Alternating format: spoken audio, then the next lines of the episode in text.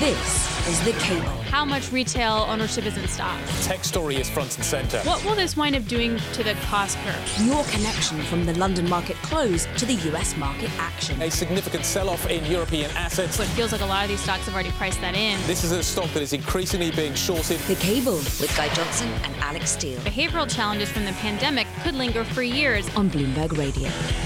Uh, good evening, welcome. You're listening to Cable Live on DAB Digital Radio. I'm Guy Johnson in London, alongside Alix Steel over in New York. Uh, we have made it. It is Friday. It has been quite the bumpy week, um, but let's put that behind us and think about what comes next. Um, let me just talk you through some of the price action, which I think is fascinating. So, this week, European equities have, in some ways, just gone sideways. But midweek, we hit a high, we then faded.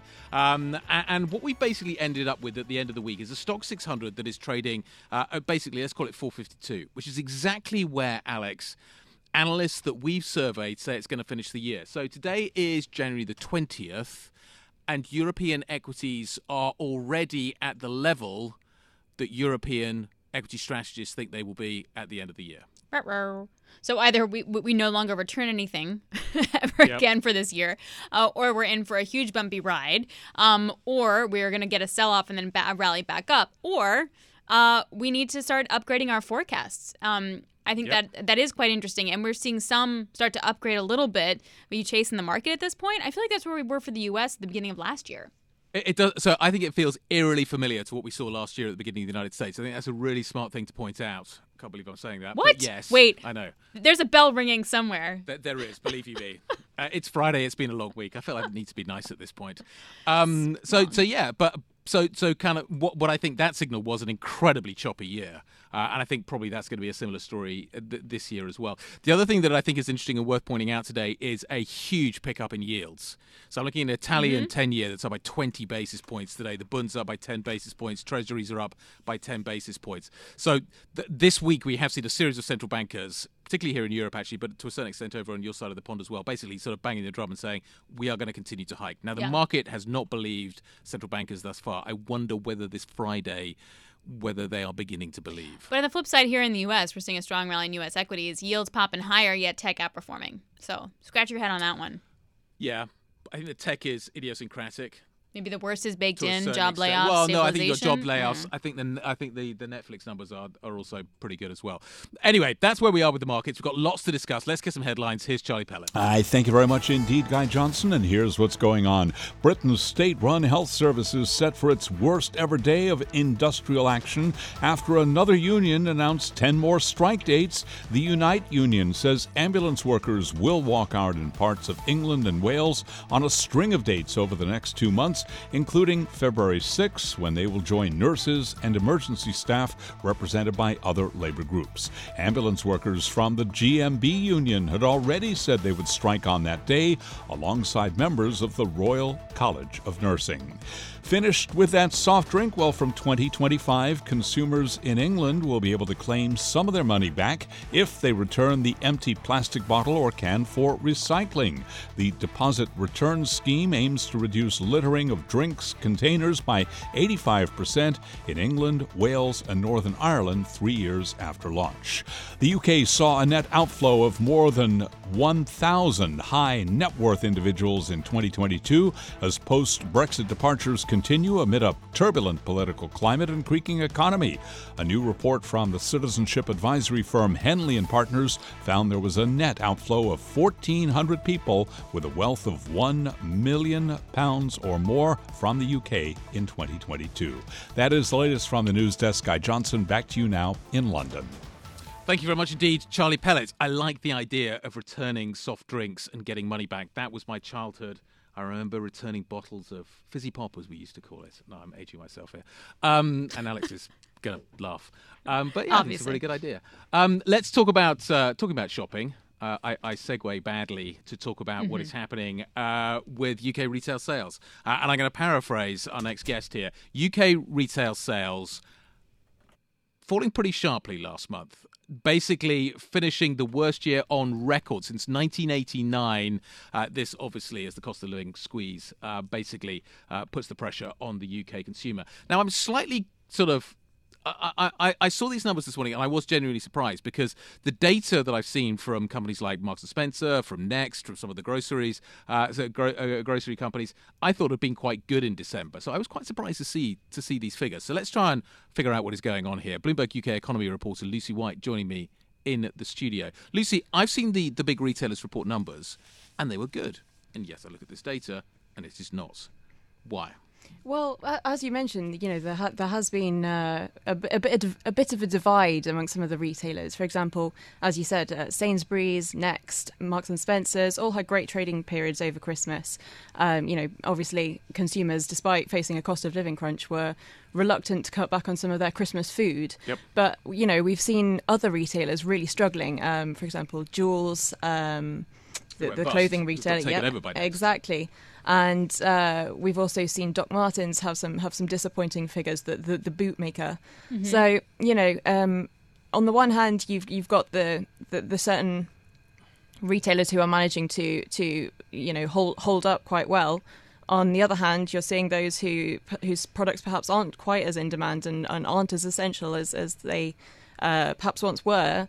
Um, seeing their figures really really struggle. Well, the, my concern is that we were everyone was expecting December sales to hold up, but then January and the first half to be really terrible. If if December was already bad, like how much worse does it get? Well, it doesn't bode well. I mean, you've got the five, including fuel sales. Um, retail sales were down five point eight percent in December. That's, as you mentioned, worse than the four percent that uh, economists were expecting. Um, excluding fuel, um, they were down 6.1%, which, uh, you know, as Guy mentioned, was the worst uh, on record since 1989.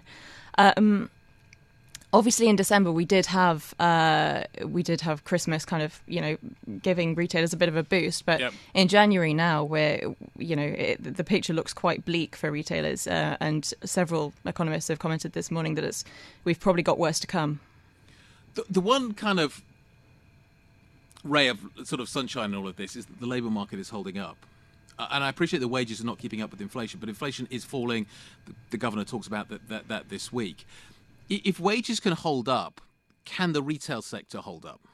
Governor Bailey does does say that you know he's hoping that inflation has, has turned a corner, um, but you know it's a lot still remains to be seen. You know a lot's depending on on gas prices, for yep. example, and a lot depends on how embedded um, you know inflation expectations mm-hmm. are becoming in the system. You know because are workers sort of looking at the inflation figures at the moment and thinking, you know, I'm going to demand higher wages.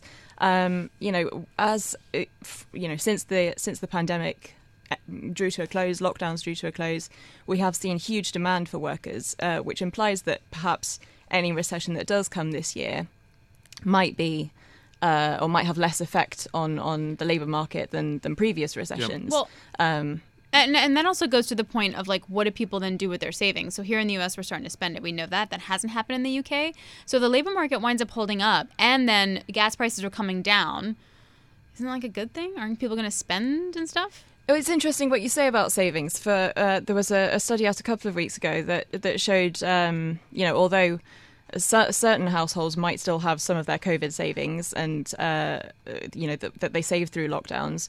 Um, the lower income end of the um, of the spectrum has probably spent all of the savings that they had. Um, and those people who, who do still have savings may well be holding on to them, thinking, you know, there might be more worse to come. So, so where does this? If you're the governor in 30 seconds, how do you read today's data? Is it is it evidence that policy is working? I would hate to be in the mind of Andrew Bailey uh, right now. Um, I think you know, as I, uh, as you said earlier, he is uh, he is hopeful that the corner might have been turned, but you know, uh, he'll still be keeping a very close eye on all the data. Okay, we're going to leave it there.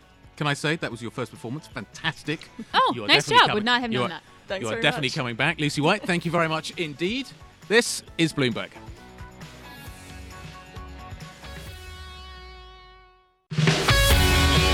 This is The Cable with Guy Johnson and Alix Steel on Bloomberg Radio. Good evening. You're listening to Cable on Bloomberg DAB Digital Radio. I'm Alix Steel in New York. Guy Johnson is over in London. Uh, talking about the outperformance, uh, CAC 40 uh, index had a great Kat Carroll, I guess I would say, uh, had a had a pretty good start to the year. Um, yes, we're seeing a little bit of weakness maybe uh, in into the end of this week. Uh, bond yields up uh, substantially here by 14 basis points, but it's been pretty good, and that conflicts with the economic turmoil that we're seeing with these union strikes over pension rules. So it's being labeled like the biggest protest of Emmanuel Macron's time in office, and that this could be a prolonged, legacy-defining battle over pension reforms. You had um, mil- uh, about a million people, more than a million people, taking the streets yesterday, led by labor unions, to oppose the idea of increasing the uh, the minimum retirement age to 64 from 62. So. In Davos, uh, Francine Lacqua was able to sit down with Bruno Le Maire, the finance minister, and they started talking about pension reform. And he really said, you know, the government is sticking with this plan. Everybody can understand that there are some uh, oppositions. We are a democracy, so we fully recognize the rights of uh, everybody to oppose the reform. But we also strongly believe that this reform is a necessity for France. So we will uh, stick to that reform, even if, of course, there will be a debate in the French Parliament and in the framework of uh, the debate within the French Parliament, there might be some improvements of the reform how much France is losing because of the strikes economically? How much are they costing? I don't think that uh, strikes uh, do have a very uh, important uh, economic impact on uh, the uh, economy, the French economy. The French economy is doing well. We have a pretty strong level of growth. we are creating jobs. We have a high level of investment. We have a very low inflation. So I'm deeply convinced that France is doing well and the French economy is doing well. And I really think that the strikes will not hurt the French economy. Minister, do you think the US and Europe are aligned on how to treat and deal with China? I think that there is a slight gap, I would say, and we are all aware of that. Um, the US want to oppose China. We want to engage China. And I strongly believe that in the world game, China must be in China cannot be out. Let, us have a, a, look at the reality. Everybody is uh, speaking about the uh, tensions, the oppositions between the US and China, and the determination of the US to decouple from China. Yes. But the reality is that the level of trade between China and the US has never been so high. So between the statements and the reality, there is a gap. And let's have a look at our own interest. Our own interest if we want to be uh, efficient and successful in the fight against climate change, is to have China on board.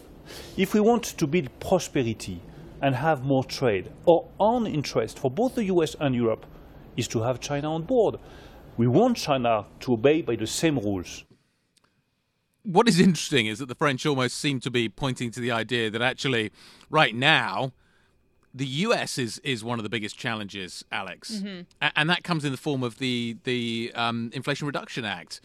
France is is really ticked off with DC about this and feels now that Europe needs to step up to the plate and deliver something similar. Now that's going to be a challenge in, in a in a in a, an economy that is basically got a series of different competing agendas. Mm-hmm. I, I, it's fascinating to see where Europe is positioning itself between the United States and China a, against the United States on, on the climate pact. It's it's the the politics around all this are fascinating.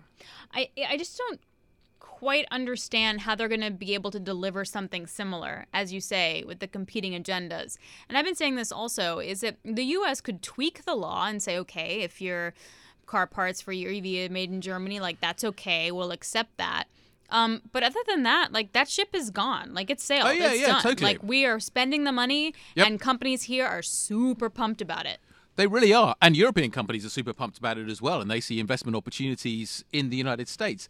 Uh, and I don't think we've really understood the implications of this yet.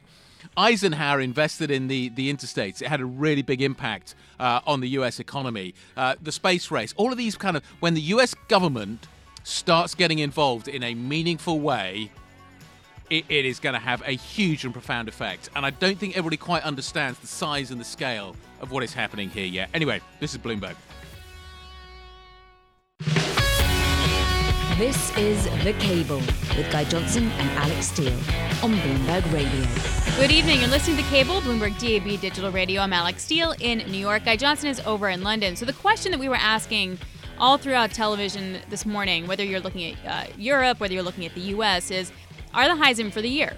So let's talk a little bit about markets and then how things are positioned as we do head into more earnings uh, in Europe and the U.S. We do still have a Fed blackout period, but we will have rate decisions in a couple weeks. Um, want to get more insight here from Alyce Andres. She is Bloomberg Rates and FX strategist, and she joins us now. Um, great to have you. Thank you for joining us. Eddie van der Walt loves talking about you. He talks you up all the time. Um, what are you noticing in the market right now? Like, what's leading? Why are we seeing the market moves that we're seeing? Well, Alix, you know, one of the things that we're focused on here in the Treasury market, of course, is this debt ceiling issue. Really? Wait, and wait. You I'm care re- about that already? Yes, we do care about it already. We are seeing mar- very significant market moves in very specific markets uh, that are moving quite actively, and uh, they are sounding a few alarm bells. Is that why you've got the 10 year up by nine basis points today? Italy's up by 20 basis points today. Bond markets have seemed to have taken a very sanguine view of the world over the last few weeks. Um, European equities have been trading like their early cycle. Gas prices have come down. China's reopening. Feels like we're off to the races again. Are we today, this Friday, starting to get a little bit of fear back? Well, I tell you what, um, one of the markets that I'm really focused on here is the credit default swaps market. It's not the most popular market in the world, but it is certainly a really great market to watch in terms of market fear. And what I've been noticing is that credit default swaps on the USA sovereign debt have bolted higher this week.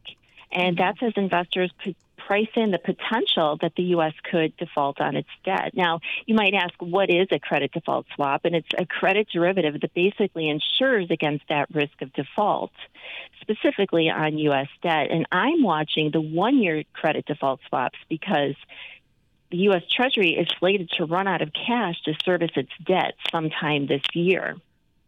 So now, for those that aren't really familiar with the product, they're developed back in the 1990s, and they were a key gauge for me during the global financial crisis when firms like Bear Stearns and Lehman Brothers were blowing up. I would watch what the credit default swaps were doing on these firms, and when I would see them widen out dramatically and watch their stock prices plummet, um, you would know that they were potentially heading for a default or a bankruptcy. Mm-hmm. So I've been watching this one year credit default swap on the USA. They've widened out to about 77 basis points today. And that's the highest since about 2011. And why that's important is because in 2011, we had another debt ceiling standoff, and it caused the S&P Global Ratings to downgrade the sovereign rating of the USA, taking away its AAA rating. Mm-hmm. And just to give you a little background on these CDS for one year, they typically trade 10 to 20 basis points, and truthfully, closer to 10 basis points. So a move to 77 basis points within a week is very significant here, and also they're bumping up these highs from 2011. So it's certainly a real possibility. Now, the bigger yeah. trade will be like when to start to take this off. Right. Um, and then timing and, that, and then with the brinkmanship, like that's going to be super tricky as well. Um, if I just take a look at the broader bond market, we were mentioning this here and in the U.S. I mean, yields are like really jumping. Like Italy's ten-year uh, yield is up like 20 basis points. Do, do you have a reason for why we're seeing this particular sell-off right now? Yeah. Well, today's price action is more about profit taking. To be to be perfectly honest, um, you know, we've had a really nice bond market rally. We've had strong demand for auctions, not only tens, twenties, thirties, and ten-year tips yesterday, and people are long, and the pressure is on these uh, the longs today for sure. And you know, given that we're entering the Fed blackout period, which starts tomorrow, we start Lunar Year New New Year next week absolutely perfect time to take some profits in the bond market. There's also an element here that the market's beginning to believe the Fed. This week, once again, yes, there's been a kind of toning down of, of kind of how big an increment we're going to see over the next few meetings. But ultimately, the, the message has been very clear, not only from the Fed, but also the ECB, that the, the final destination is probably significantly higher than when the market is currently pricing are we seeing a, a kind of renewed appreciation of the message from these central banks, or as you say, is this just simply a positioning narrative? Well, I I do think it's partly positioning, but um, you know, keep in mind also we do have Waller coming up. He's a hawk. He will be hawkish today. He could send the bond market a, a little bit uh, lower for sure. Mm-hmm. Um, and you know, it seems like whenever a hawk comes out, the bond market sells off. Whenever a dove comes out, the bond market can rise a little bit. Um, so it certainly could be something like that. Um, truth be told, it's a Friday, and we've had a lot of buying. And I think really today's price action is a little bit more on um, profit taking. The other thing is is that we are seeing a fairly decent amount of mortgage origination. This doesn't really um, get talked about a whole lot, but when you do have mortgage origination, which means a lot of people buying houses and they're producing mortgages, it does create some supply, hmm.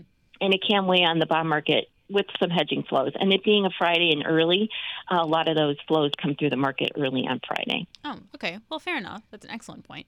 Um, so when you take a look at the Treasury market, then where is the biggest pain point that you see over the next couple weeks as we head into the Fed meeting? We have the blackout period and then the Fed meeting. Well, you know, the biggest pain point is if we have a, a little bit of a pivot, which you know, some. So, so here's the thing: there's there's a lot of accounts positioned in flatteners, a lot of accounts fading that with some steepeners. I think that the pain point would be if you get a steepening move after the Fed, which I, I don't really think that you're going to get, but I think that that would be your pain point. If you get a steepening move after the Fed, um, that would you know flush out a lot of these um, flatteners, and that that could be your pain trade. Alyce, great stuff. Thank you very much indeed. We really appreciate it. Thank you very much. Alyce Andres joining us, Bloomberg Rates and FX strategist. Up next, we'll be back with Charlie Pellet. Uh, we'll get you an update on what is happening uh, with the uh, with the headlines, uh, and we'll get you an update on what is happening with these markets. Um, right now, you've got an equity market that is uh, looking a little bit um, interesting. You've got a nearly a one and a half percent rally in the uh, in the Nasdaq. Tech is having a good day. This is Bloomberg. This is The Cable with Guy Johnson and Alix Steel on Bloomberg Radio.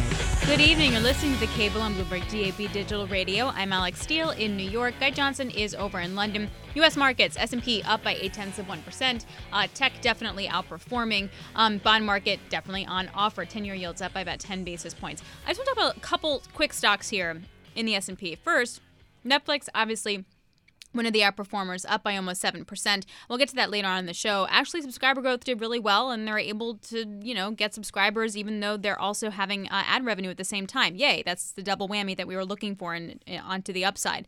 On the downside, you have Nordstrom's um, slashing its annual profit guide and citing a consumer pullback during the holiday shopping season. However, they are looking better with inventories going forward. And definitely talking my own book here.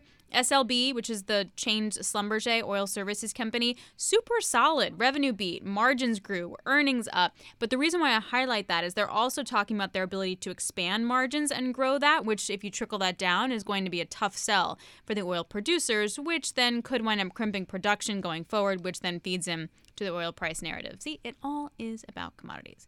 Um, Okay, that's a snapshot from where I sit. Now let's get some more headlines here with Charlie Pellet. I thank you very much, Alix Steel. And here's what's going on. No decision was made on the provision of Germany's Leopard battle tanks to Ukraine at a key meeting today, but the nation's new defense minister says Berlin could move quickly if an agreement is reached. The U.S. defense chief said he had no news to share on M1 Abrams tanks.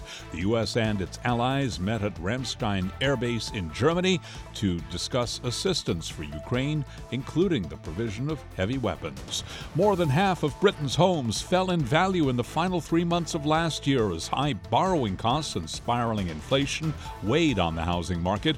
Property portal Zoopla says almost 16 million of the nation's 30 million homes lost an average of 3,900 pounds in value between October and December.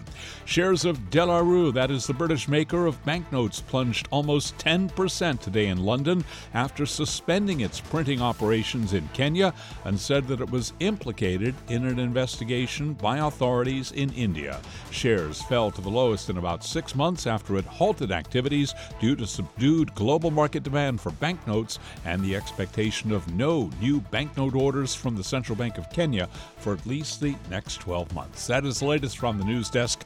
Alix Steel, back to you now here in New York. Charlie, thank you so very much. Um, talking about housing, we did get housing data here in the U.S. as well. Existing home sales fell in December to the slowest pace in over a decade, and that capped one of the worst years for the housing market on record as mortgage rates really climbed as well. Speaking of that data, because you could argue that that rollover in the data is something the Fed wants to see, uh, Mike McKee sat down with Kansas City Fed President Esther George, and they started with the economic data. This is basically her exit interview as she ends her term. Yes, I think the economy is responding to uh, some of the forecast and some of the work that the Federal Reserve is doing to try to bring better balance between supply and demand. And of course, as rates have gone up, it always hits most directly, I think, real estate markets, and in particular, we've seen that in housing, where mortgage rates have doubled. So these trends, um, I think, are to be expected in that sector in particular. Well, a lot of your colleagues uh, have said they're paying more attention to current rate measures than to the data that comes out in the CPI and PCE uh, price measures because it's lagged. Uh, why don't you just sort of ignore the idea of uh, the core rate? Because everybody comes out and says, well, inflation's too high. You look at the core rate. But you, you know that's uh, influenced by housing. And if you take that out, seems inflation's coming down faster than you thought. I think it's encouraging to see because we've seen this in the goods sector uh, of the economy. That inflation has been coming down. Um, I think when we look at the housing uh, component of that, we can see uh, toward this year that should be, again, coming off some of its highs. I think right now for me the focus has really been on the services sector and the inflation pressures that we continue to see there. So the direction I think is a good one. Inflation is still well above the Fed's target and so to be true to that price stability mandate, um, it looks like we'll have to be a little more patient to see uh, if we're on the right trend and going to be there more convincingly to that 2% target. Well, what would it take to convince you?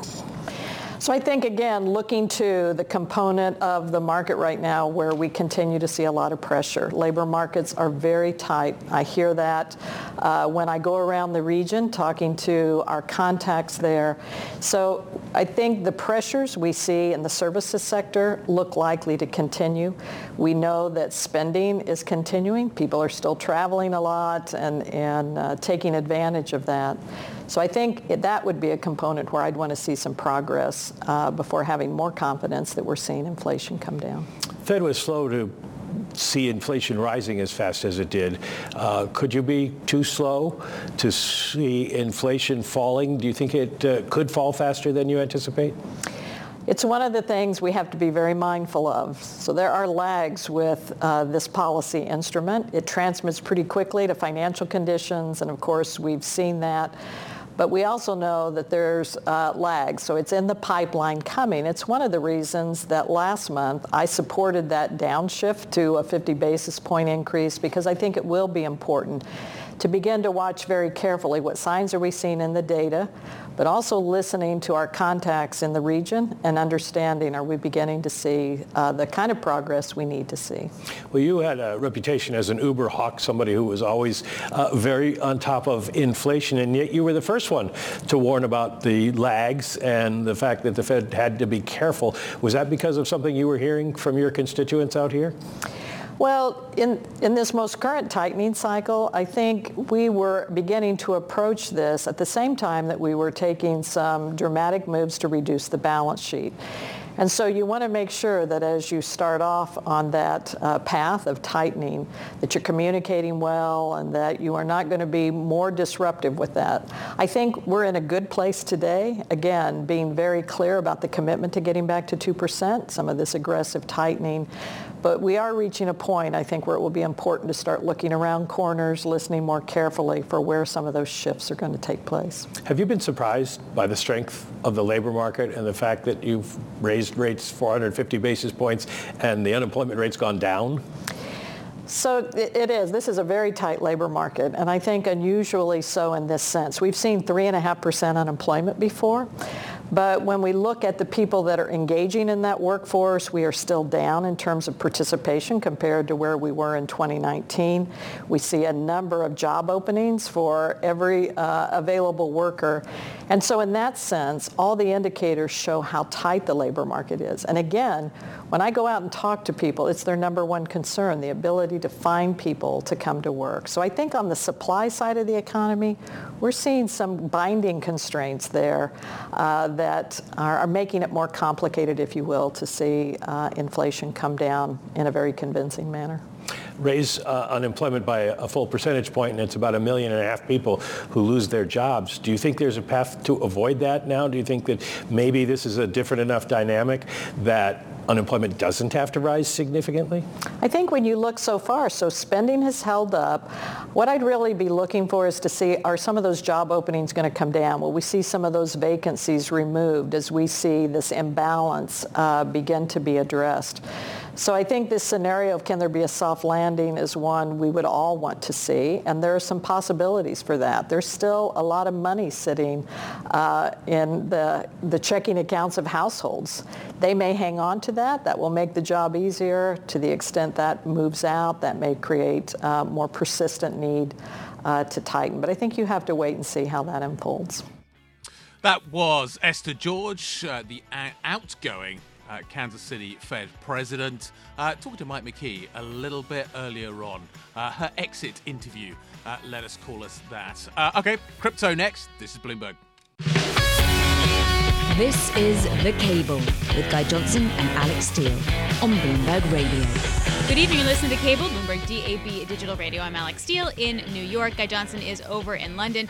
Um, okay, let's talk about crypto because something that happened overnight that was super fascinating is uh, Genesis has now filed for bankruptcy, and this is the crypto lender. So basically, it goes a little bit like this you have Genesis that uh, borrowed money from Gemini and paid a nice juicy return. And then in turn, Genesis would go and lend that money out and hopefully get a nice juicy return. And Gemini had a Gemini Earn product where they took people's crypto money uh, and they guaranteed them an 8% return. That's how the money went from consumers to Gemini Earn Gemini to Genesis to everywhere else. And everywhere else happened to be things like Alameda. It happened to be things like uh, Three Arrows Capital. And all of those, uh, of course, went belly up. I say all this because yesterday Genesis filed for a Chapter 11 and they listed seven creditors that were over at least a million dollars. And by far, Guy, the biggest one is about $766 million claim uh, related to the customers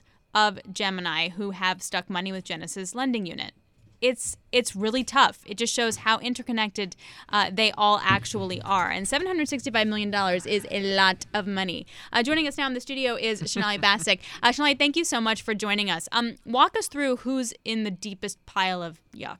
Yeah, it's interesting. $3.5 billion is, to your point, a lot of money. The Gemini businesses that earn business here that we have been talking about for months mm-hmm. now, uh, they are owed more than $765 million.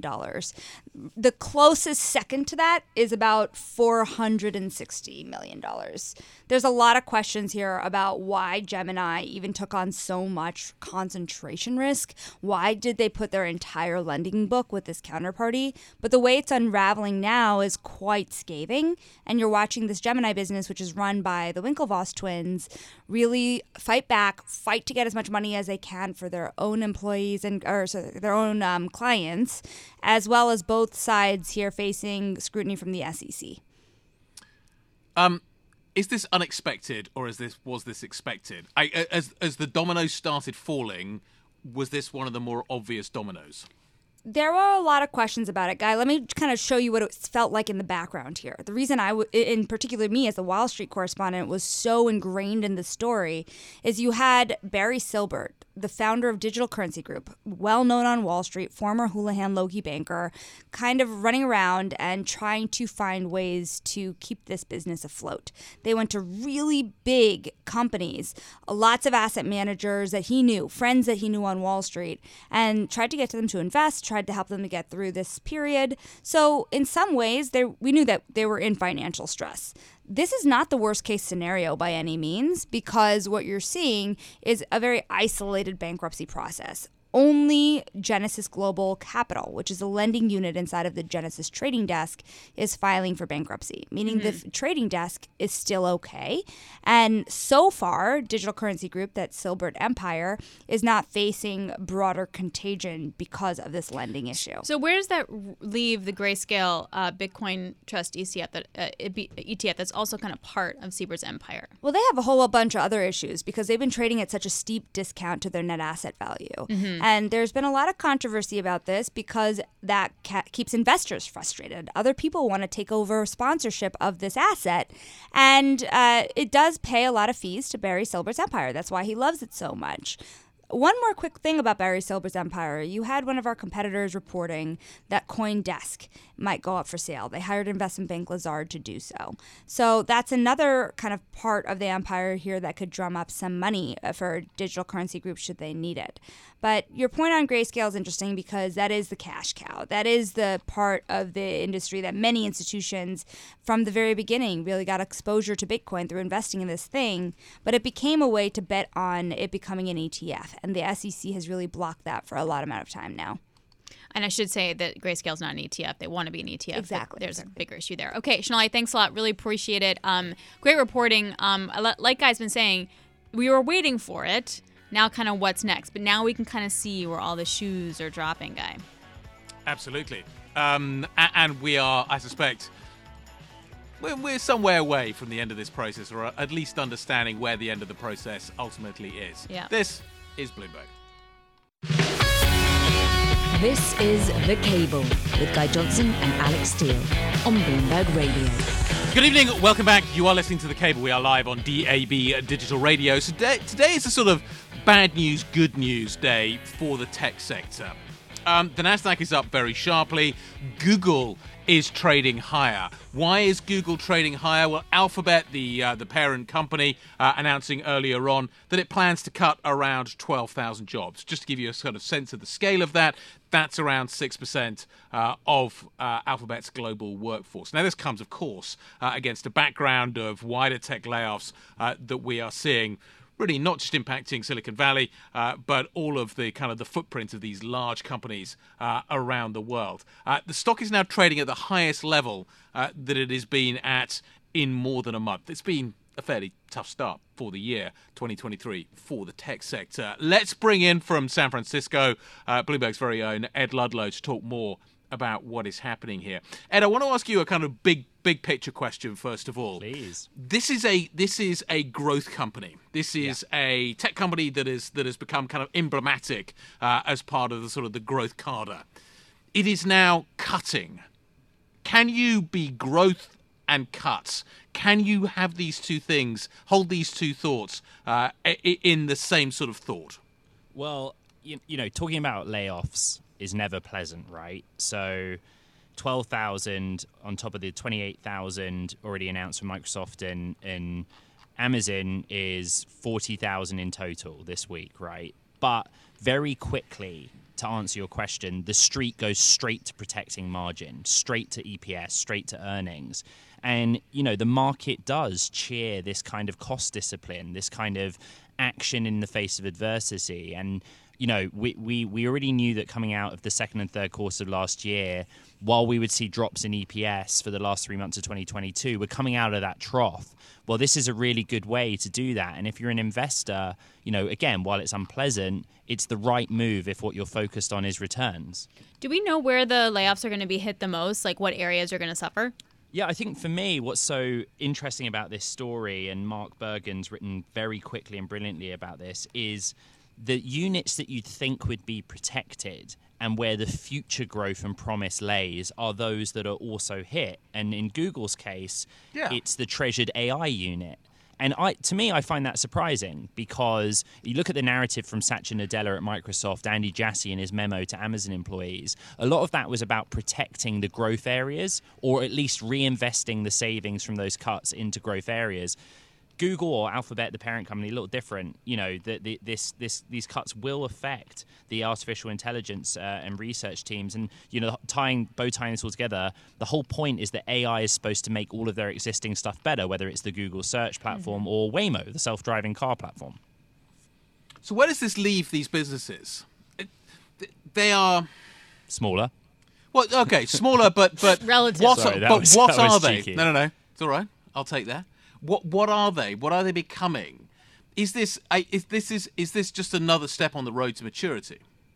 You know, uh, you we, we talked about this on on your TV show the other day, right? With that wonderful chart that showed the pandemic era hiring of all these tech companies. Meta's one, another one that we talk about, right? And if you stack up all of the jobs they added over the pandemic period, Yep. Then you take away the job layoffs that are announced this week, they still net out incredibly bloated. That's what I find astonishing. If you look at where they're cutting human resources, retail on the Amazon side, in Microsoft's case, some engineering teams, it seems Yep, to be yep. in areas where they just overhired. And it's okay, okay, fair enough. But but have we ever seen like 2000 is different because that's kind of where this all started. and These companies were significantly smaller.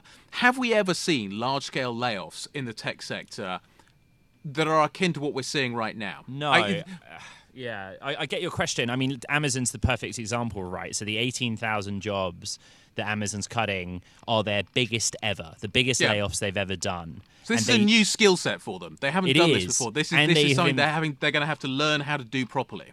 and they've invested through prior downturns, right? Yep. But you then have to say to yourself, well, 18,000 is a big headline on the Bloomberg terminal. It's only 1% of their global workforce. You know, they have more than, uh, you know, they have a million employees, which is really hard to fathom at times. Like, what are they all doing the whole time? Um, but, you know, th- that's the reality. It's a slight trim to a, to a juggernaut of a company. So where does this leave them if we come out of a downturn? Like, are they going to be able to capitalize on a rebound in spending, or is it going to leave these guys a little bit behind? Maybe we also just don't know yet. Yeah, I think we don't know. I mean, um, I, I, I, I know I'm a numbers guy, and I don't want to hit you guys over the head and bore you on a Friday. But go back to this. Could never bore us. Well, go back to this protecting margin thing. You know, what are the margins that Microsoft's protecting? Gross margin is like forty to fifty percent, and you know they're a software company and a cloud company, and you know, like that's what they're always going to be. Um, Amazon, you know, all the headlines are around the devices business and retail. What is the cash cow of Amazon? It is a cloud company. In fact, it's the market leader in cloud computing. What is I can keep going if you want, but what is Yeah. Alphabet? You know, Alphabet is suffering because of an ad downturn. How is it aiming to make money? Its aim long term is to be a cloud company. But have they? Yeah. But have they ever had to learn how to defend margins before? The, the top line has always done the work for them, hasn't it? Probably. And, and I'm wondering, therefore, as they as they try and become what they want to become, is and and cloud, I imagine, is fairly cyclical. These are skill sets that these companies are ultimately going to have to learn. Yes, and Meta is, is is the poster child of that pain, right? That when investors realised that the day of the sort of high elevated double digit growth was over because the thing that they fundamentally did was going away and they were transitioning to something else, investors sold the stock, you know, without prejudice, right? So um, I think it's it's a really good point. That said, the other criticism that investors levy at these companies is, what are you guys going to do with all the cash on your balance sheets? Mhm. Um, which seems a really hard position to find yourself Yeah. in. You can't win either way. So No, you really yeah, I find can't. it really interesting. My hope is they invest in technology and become more interesting than the companies they currently are. As a Silicon Valley person, that's what I hope. No, no, fair enough. Will will they be allowed to do that? Well, that's that's what my point I just made. I don't know because investors seem to have, you know, no, no. But will the government let them do that? yeah, M and A is a story for another day. But this is the other thing. You know, like you look at Microsoft, they've laid off ten thousand people. They're going to gain ten thousand employees if they're allowed to buy Activision. Activision. Um, it's just, gosh, this news Messy. cycle. Yeah, it's messy. Um, hey, Ed, thanks a lot. Really appreciate it. Happy, Happy weekend to Friday. you, Ed Ludlow. Looking forward to the show tonight. That does it for us. Happy weekend, guy. We'll see you guys on Monday. This is Yep. Bloomberg.